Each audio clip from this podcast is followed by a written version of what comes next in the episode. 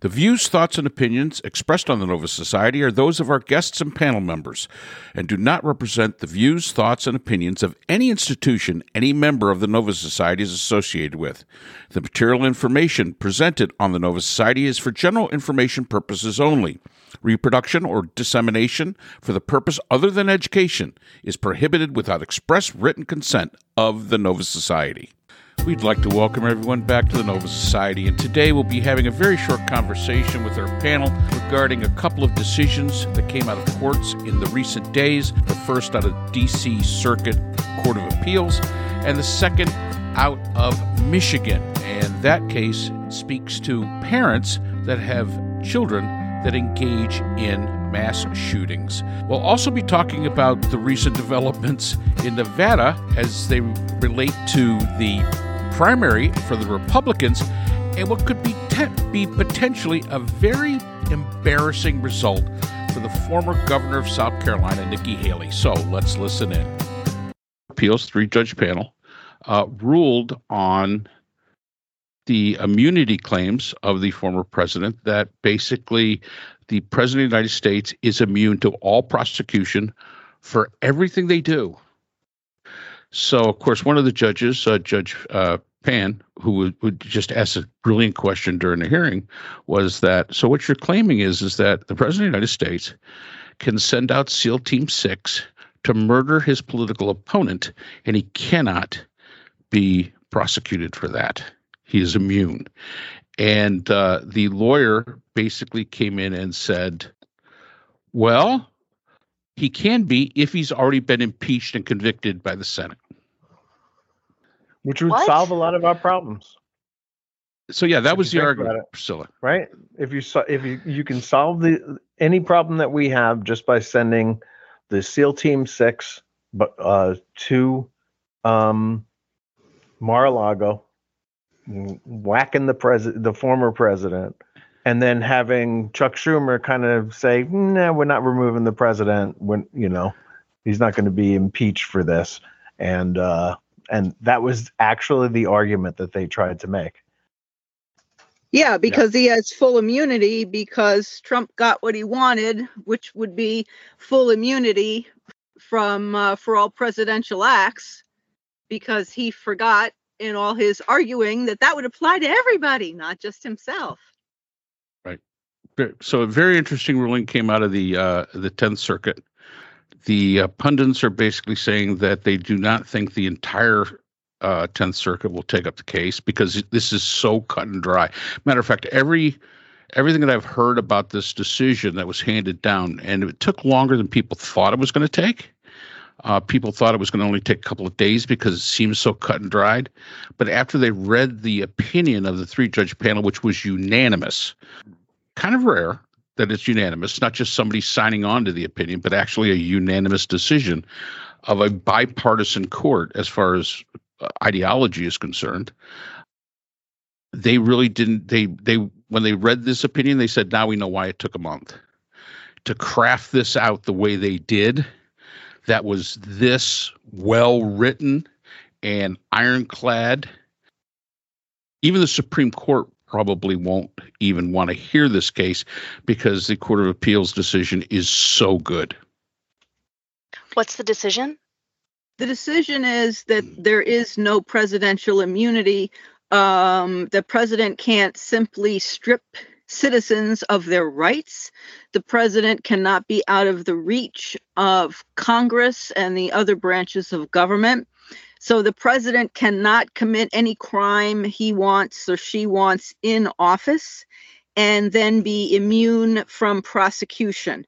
Uh, so one of Trump's arguments was um, that uh, uh, the president has to have full immunity for any act whatsoever, including murdering political opponents, because if not, then when the president gets out of office, the other party is going to impeach and going to indict and going to prosecute and persecute and all this and that for all these actions that the president did while in office, even though this has never been a problem before, um, the way they're doing to him now.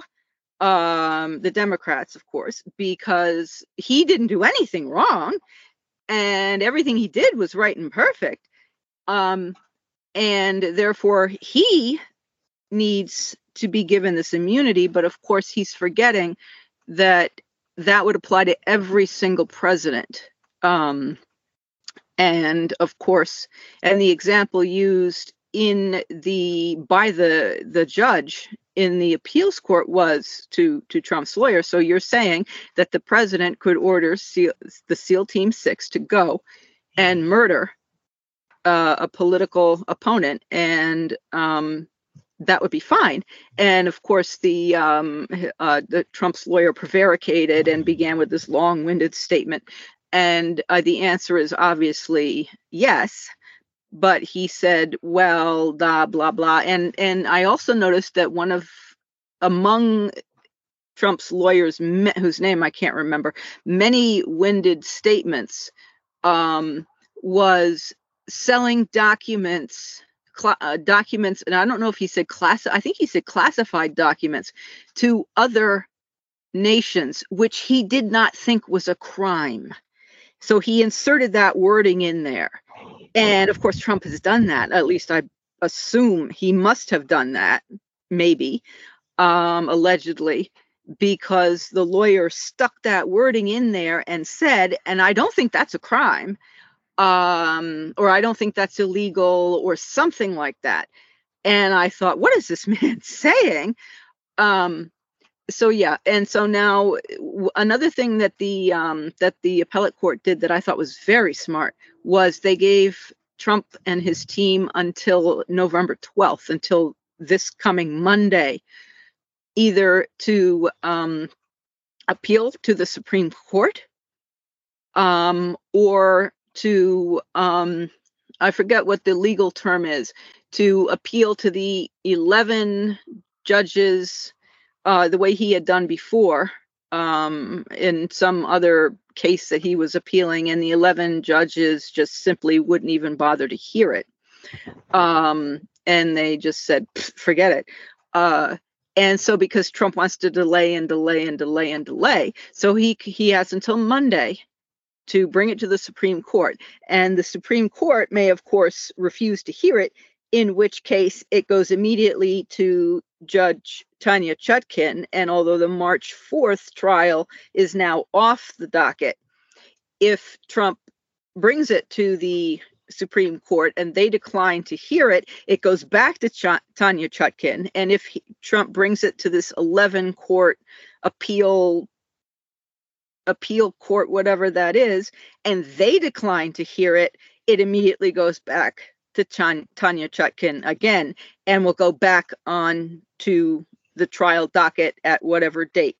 So they the the um, that's another reason I think that the um, the uh, three judge appeal court took um, 28 days and 57 pages to effectively back Trump as much as they can into a corner and basically um, be very clear and very strong in their in their wording, not provide any wiggle room, um, and uh, provide a very rigid deadline um, so that he cannot use a delay tactic to his advantage, to the best of their ability, at least. Right. Have I answered your question? Cool. Yeah. Probably too much. So uh, it, it's actually called en banc. Thank when you. They, uh, I knew they, there was uh, a term. I forgot it. well, en banc. Um, Yes. And when an entire appellate court hears, when all the 11, most appellate courts are 11, nine or 11. And, 11. uh, right. but in some, not depending, depending on the jurisdiction. Well, this uh, one is 11. right. Yes, and that's the term. Correct. So the the idea is that uh, he could request the entire court hear this, although it's very rare that the entire court gets together to do it. It does require only four judges to say yes, uh, but of course now he's got three already out of the eleven that say no. So he's got four of the rest, the other eight that have to say, yeah, we want to hear this, but generally, uh, historically, the the appellate court does not, especially when a ruling is uh, this unanimous. They won't do it. And with the Supreme Court having to hear tomorrow the case about Colorado and the Colorado uh, removing of him from the ballot, it seems unlikely um, that the Supreme Court would really want to get involved. What do you think, Scott? Well, I don't like to predict, you know. oh, oh, fake news! You love to predict. you and I love but, to predict. But, but, but I will say that, uh, you know, I, one, one of the reasons I think that it uh, it took so long and was beginning to seem like they, it was a, you know, part and parcel of the stall tactics that Trump uses, is that um, is that they were circulating it to the other judges so that they could get um, sign off on it and it would not and and so we can skip the next step and um, whether the I mean, it, it, seems unlikely from what I'm reading and and seeing on television that the Supreme Court would take this up. Um, and then it go as uh, Brooke said, it goes back to the to the to Tanya Chutkan's court and could you know could get started. I suppose it could get started as early as May, and uh, you know, but more likely, I think sometime during the summer. So you know, I mean, it was yesterday was an interesting and good day f- on a number of different fronts. Uh, the one that really stands out in my mind is not really this one or even what happened in the house yesterday. Um, but the the um, the michigan uh, verdict on that a mother and the father will be up for trial soon can be um, held responsible for their child being a uh, a school shooter.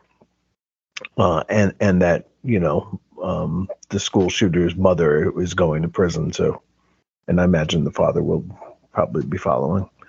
That was that was the the uh, the story of all the good stories that we saw yesterday and interesting stories that we saw yesterday that I think is going to have the longest impact. Yeah. And I'll tell you why I don't think that this one is going to have that long an impact.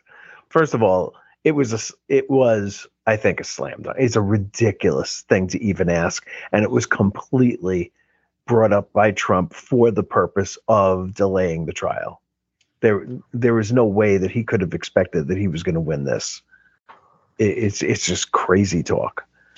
But it but it it served its purpose, which is that Tanya Chutkan had to vacate the court date in March that was originally set and now this pushes the the trial back a little bit. So every day that Trump can delay judgment on him, that's a good day for Trump. And and so you know that ended yesterday, but he's not going to trial, um, you know, for for a while longer. I think tomorrow. Uh, the hearing that we're going to and and getting a sense of what the questions are from the Supreme Court uh, as to whether Trump can even be on the ballot could negate really a lot of uh, need for us to even think about these things. I mean, I he'll his trials will go on, um, but uh, it it really it does seem. And again, I don't like to make predictions, especially about the Supreme Court, but um, but it really does seem to me that there's a really good case for disqualifying Trump from the from the ballot in, in every state uh, of the union. I think that they should, and I wish that that they would do that. And I don't understand why everybody is so afraid to make that decision that clearly needs to be made. Well, I I think you've got to remember that the law is not written um, very specifically. Um, the 14th Amendment, third clause, is, is not specific. Mm-hmm. What is insurrection? We have definitions in the Constitution of what treason is, but we do not really have a firm definition of what an insurrection is, what constitutes an insurrection. It also does not lay out whether or not you have to be convicted. In most cases, due process of law has to have gone through, and you have to have been convicted of an act for for you to suffer the penalties for having committed that act. In this case, yes, the court in the lower court in Colorado did find that he had engaged in insurrection. He did have an opportunity to fight that that decision. He had not that was a fully open court. Uh, arguments could have been made. He chose not to really engage in that very much. So the decision was made that an insurrection happened, but it was not convicted. Um, it's not like he went to jail like some of the Proud Boys or something like that, or the, those type of people. So that's where the question comes. I think the Supreme Court tomorrow will try to find an off ramp somehow in the in some wording uh, that they define. I think it's probably going to be a 5 4 vote, uh, but I think they're going to allow him to stay on the ballot. That means that this decision yesterday about his immunity becomes even more important because now, if you're going to avoid having a second Trump administration, which I think all of us are terrified of, that's the way to get it. That's the way to, to end this. Now, will he still get a whole bunch of votes? Absolutely, because there's just people out there that are going to vote for him no matter what. But I think that his chances of getting elected while he sits in while he sits in jail or while he is a convicted felon, I think that that the moderates um, and even some of the the less far right conservatives are going to look at it and say, "No, I, I can't do it. I mean, you just can't do it." So, in a way, it all plays together. Um, at the same time, the Supreme Court, just to say, could look at the decision from the D.C. Circuit, 10th Circuit, and could say that even the D.C. Circuit said that he did something wrong. Um, they can interpret that out of, of that that 57 page decision of theirs. So there's a lot of ways, there's a lot of ways this would go. The Supreme Court, yes, very difficult to figure out uh, how they're going to rule, what they're going to hear, and how quickly they are going to rule. But they do have, they, they, they act in their own time frame. I mean, that's something they showed something on the TV today. When you go to the uh, Supreme Court building, the pillars are being held up by tortoises, by by uh, by, by effigies of tortoises, and that is to show the slow movement of the law. Uh, so I- is. I, I mean, I just never, I mean, I never noticed. I've been to the Supreme Court building a few times. I never noticed that those that those pillars have tortoises underneath them, and and that tortoises are all over the building, uh, to show the slow movement of of the the wheels of justice. So.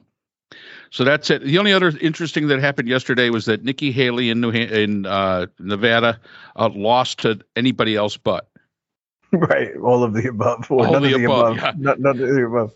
Yeah, that was wild. although all of the above anybody else but uh, has never won an election thankfully uh, so that is kind of an embarrassing that is that is a little bit embarrassing of a um yeah a turn of events for for the former governor of south carolina so that's all the time we have for today's episode the nova society is a production of the Phoenix Research Institute. We'd like to thank our sponsor for this episode, the Journal of Interdisciplinary Conflict Science. The JCIS is an open journal for upcoming scholars.